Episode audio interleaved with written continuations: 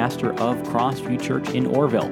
We exist to glorify God by exalting Christ and magnifying the gospel for the joy of all nations.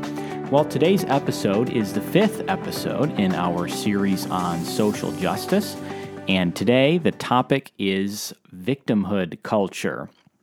And I want to begin with a story of a girl named uh, Helena who is featured in the book Irreversible Damage by Abigail Shrier. Abigail tell, tells the story of uh, Helena, who grew up as an angry kid, and uh, she faced uh, the normal struggles that girls face when going through middle school. She uh, began uh, seeing increased difficulties when she uh, was losing friends and becoming uncomfortable with herself and eventually, through the internet, she discovered a lot of social justice and trans posts. And at first, she thought it was ridiculous, but eventually, she embraced it. Then she began to explore with some friends her own sexuality and gender, and eventually decided that she herself was trans. And here's what Abigail uh, Shrier wrote about this. She said this quote, and then something magical happened. Helena came out on Tumblr. Her number of followers skyrocketed. Her online friends enthused over her decision to come out and her cute new name. She was freer online than she had been in real life. Social media offered the possibility of an edited persona, of not on, of only showing the best of herself and only when she wanted to. Helena had never been anything but another white girl.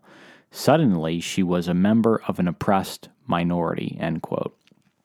Why in the world would anyone want to be oppressed? Why would someone desire to be part of a oppressed minority? Why would anyone want to be the victim? This, of course, is the million dollar question.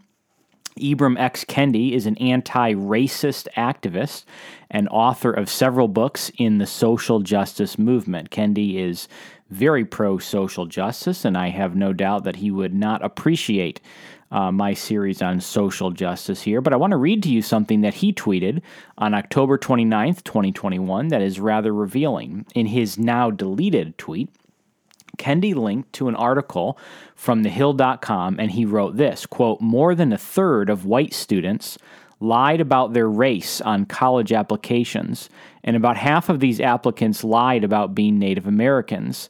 More than three fourths of these students who lied about their race were accepted. End quote. Now, this is worth pondering for just a moment. What this article from The Hill is saying is that one third of white college applicants lied about their ethnicity and pretended to be an ethnic minority. Just like Helena wanted to be a uh, part of an oppressed minority group, so too these white college applicants wanted to be part of an ethnic minority in their application. So, white applicants are pretending to be black or Native American or otherwise, and they are getting into college when they do this. According to the article, 77% of these white students who lied about their ethnicity succeed in getting into college. Kendi deleted his tweet and since last week, I told you that we ought to have a charitable spirit and give the benefit of the doubt. I will reserve making any conclusions or judgments on his motivation for deleting the tweet. And to be completely fair to Kendi, there is no way I could read his mind and know why he deleted that particular tweet. But I will observe that whenever he, uh, or whether he realized it or not when he posted it, this study actually undermines his work on race dynamics in America. The study reveals that a sizable portion of the American population, at least college age students in this study, believe that their chances of getting into college will increase if they are part of an ethnic minority. The question that we have to ask ourselves is this If uh, white is the privileged class, why are people lying to become minorities? Or to go back to our first illustration, if cisgender people are the privileged class in America, why do you suddenly become popular when you join an oppressed group? The irony here is that the oppressed are the ones who have the privilege. Allie Beth Stuckey wrote this. She said, When you elevate victimhood as virtue, you will create a culture in which people are tripping over themselves to be oppressed. Of course, we live in a victimhood culture today. Everybody is a victim and those who are not victims want to become victims. Uh, the authors of The Coddling of the American Mind defined victimhood culture, and I'm just going to read to you what they wrote. They said, quote, uh, in an S- 2014 essay, two sociologists, Bradley Campbell and Jason Manning, explained where this new culture of vulnerability came from and how administrative actions helped it to grow. They called it victimhood culture and they interpret it as a new moral order that was in conflict with the older dignity culture, which is still dominant in most parts of the United States and other Western democracies. End quote. Then they go on to describe the difference between victimhood culture and dignity culture. Dignity culture is, uh, as they describe it, where people understand that they have value apart from what others think of them. In other words, in dignity culture, you do not need to be affirmed by others. In fact, in dignity culture, you could even be insulted by others, and that's okay because you recognize that ultimately the opinions of others are irrelevant.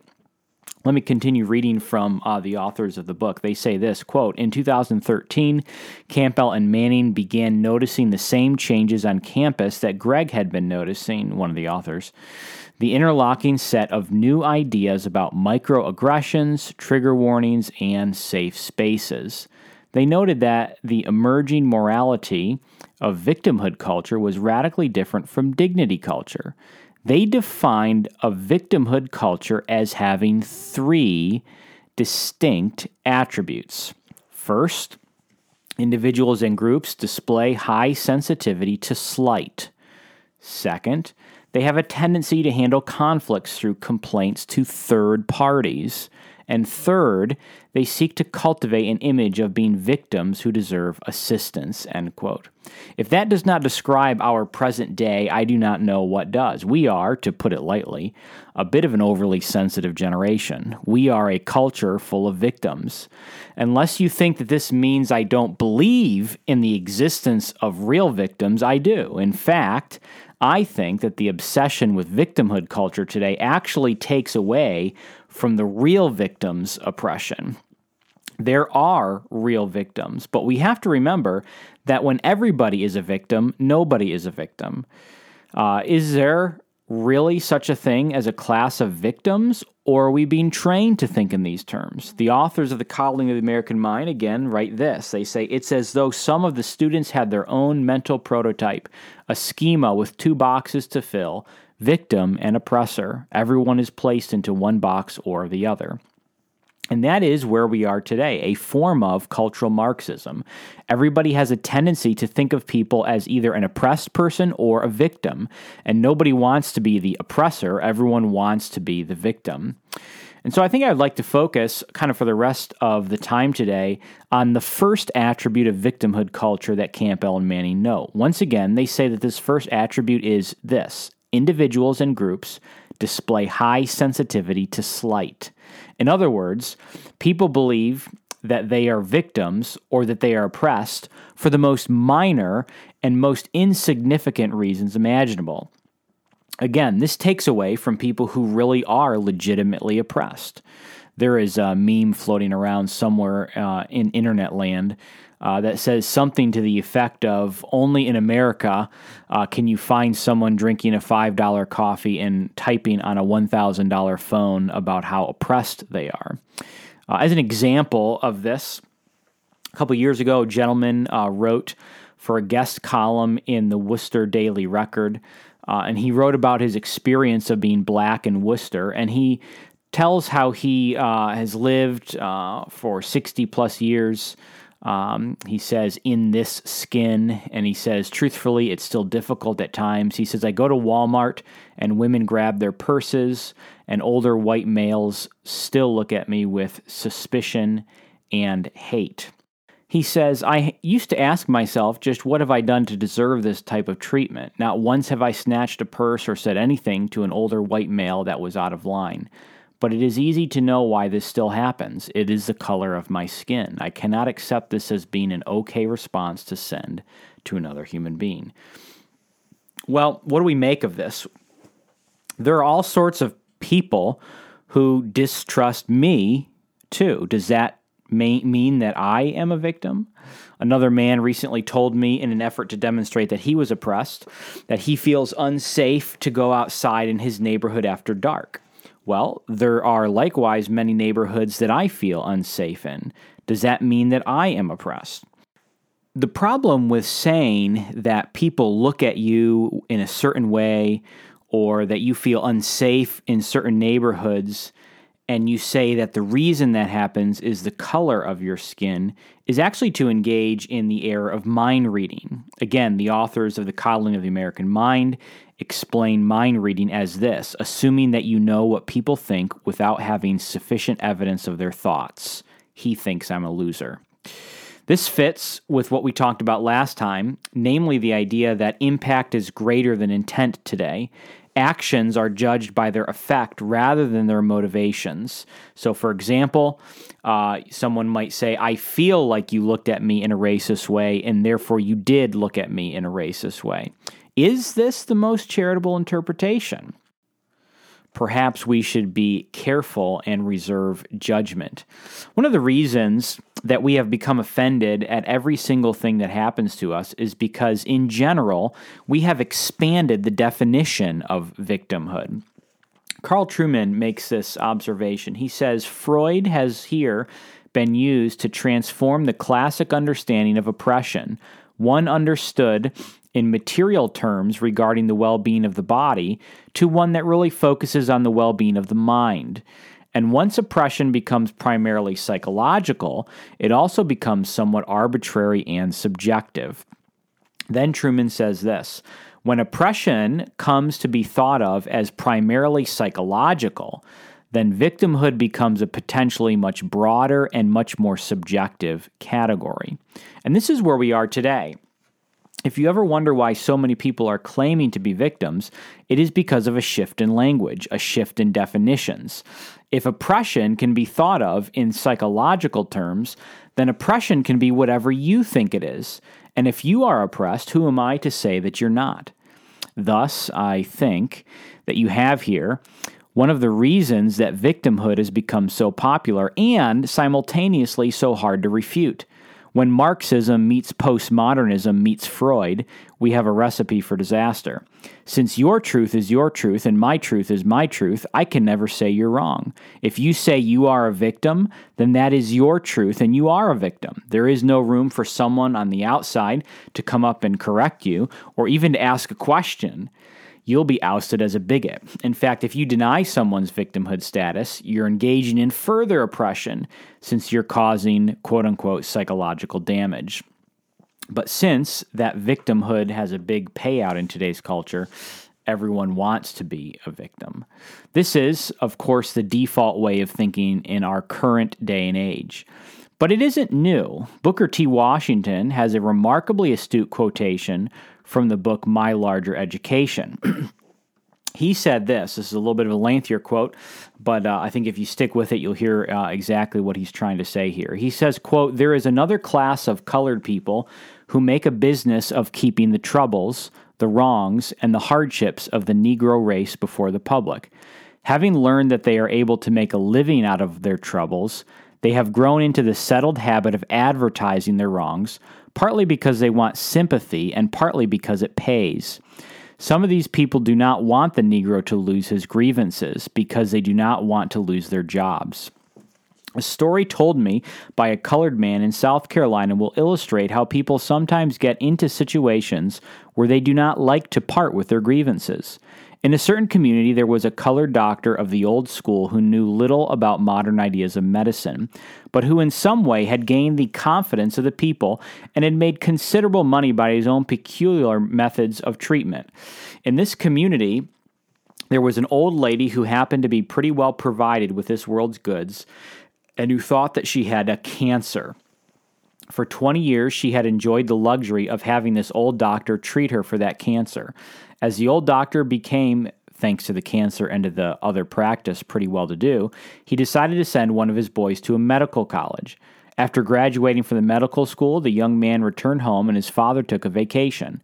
During this time, the old lady who was afflicted with the quote unquote cancer called in the young man who treated her. Within a few weeks, the cancer, or what was supposed to be the cancer, disappeared, and the old lady declared herself well. When the father of the boy returned and found the patient on her feet and perfectly well, he was outraged. He called the young man before him and said, My son, I find that you have cured that cancer case of mine. Now, son, let me tell you something. I educated you on that cancer. I put you through high school, through college, and finally through medical school on that cancer. And now you, with your new ideas of practicing medicine, have come here and cured that cancer. Let me tell you, son, you have started all wrong. How do you expect to make a living practicing medicine in that way? I'm afraid that there is a certain class of race problem solvers who don't want the patient to get well because as long as the disease holds out, they have not an easy means of making a living, but also an easy medium through which to make themselves prominent before the public. End quote. Well, sometimes it pays better to keep all the patients sick and in the hospital, and sometimes it pays to keep white people and black people angry at one another. There are two equal and opposite errors here that we need to be on the lookout for. On the one hand, you have people who think they're victims because they're members of a certain class. These are people who are not actual victims, but they think that they are victims. On the other hand, you have people who are also part of a certain class, and because of that, they think they're oppressors and they need to repent of their oppression, even though they really have never oppressed anyone. The victim, quote unquote, commits the error of thinking he has no sins of his own to confess, and so he fails to repent and thus walks away from the gospel. The equal and opposite problem is that the quote unquote oppressor commits the error of thinking he is responsible for the sins of others. Consequently, he has no sins of his own to confess, and so he too fails to repent, and thus he walks away from the gospel. While everybody is playing the blame game, nobody gets around to actually repenting of their own sins. C.S. Lewis warns us of the danger of this and what he calls the danger of national repentance. And he says that repenting for the acts of your nation, uh, or we might say repenting for the acts of others, is something that's very dangerous. He says, quote, the young man who is called upon to repent of England's foreign policy is really being called upon to repent the acts of his neighbor for a foreign secretary or a cabinet minister is certainly a neighbor. And repentance presupposes condemnation. The first and fatal charm of national repentance is, therefore, the encouragement it gives us to turn from the bitter task of repenting our own sins to the congenial one of bewailing, but first of denouncing the conduct of others. End quote. Then Lewis says a little bit later, quote, "A group of such young penitents will say, "Let us repent our national sins." What they mean is let us attribute to our neighbor in the cabinet, wherever we disagree with him, every abominable motive that Satan can suggest to our fancy. End quote. J. Gresham Machen says something similar about how we take uh, our own sins and forget about them when we are focusing on the sins of others. He says, In time of war, our attention is called so exclusively to the sins of other people that we are sometimes inclined to forget our own sins. Attention to the sins of other people is sometimes necessary. It is quite right to be indignant against any oppression of the weak which is being carried on by the strong. But such a habit of mind, if made permanent, is carried over into the days of peace, has its dangers, it joins forces with the collectivism of the modern state to obscure the individual personal character of guilt. If John Smith beats his wife nowadays, no one is so old fashioned as to blame John Smith for it. On the contrary, it is said John Smith is evidently the victim of some more of that Bolshevistic propaganda. Congress ought to be called in extra session in order to take up the case of John Smith in an alien and sedition law. End quote. This is the problem in victimhood culture. If nothing else, it is a distraction, a huge distraction from actual sin. Victimhood culture teaches us to sin. The first sin is that we uh, that we have committed is the sin of lying. You are telling people who have never been oppressed in their entire lives that they are oppressed. And you are telling people who have never oppressed anyone in their entire lives that they are the oppressors. Because victimhood culture is not concerned about actual oppression, but only whether or not you are part of an oppressed class. This creates a society that is afraid to say anything for fear of losing their livelihoods. The reason that everyone is walking around on eggshells is partly because spines are in short supply, and partly because you can buy a lot of things with 30 pieces of silver. Victimhood culture flourishes because it calls us to indulge our ruling lusts rather than to deny them. The victim and oppressor sign a contract where the victim gets to keep his envy and the oppressor gets to keep his job. This is a sick and twisted anti gospel. You can't have your cake and eat it too. Well, what is the solution then? Well, of course, we certainly need to hear the gospel loud and clear. The problem is that victimhood culture has blinded this current generation. Ecclesiastes 7:21 says, "Do not take to heart all the things that people say, lest you hear your servant cursing you." In other words, don't mind what other people say. You are not a victim because someone said something unkind. Instead, offer grace and move on. Someone looks at you the wrong way, someone says something to you the wrong way. Move on. Don't take it to heart.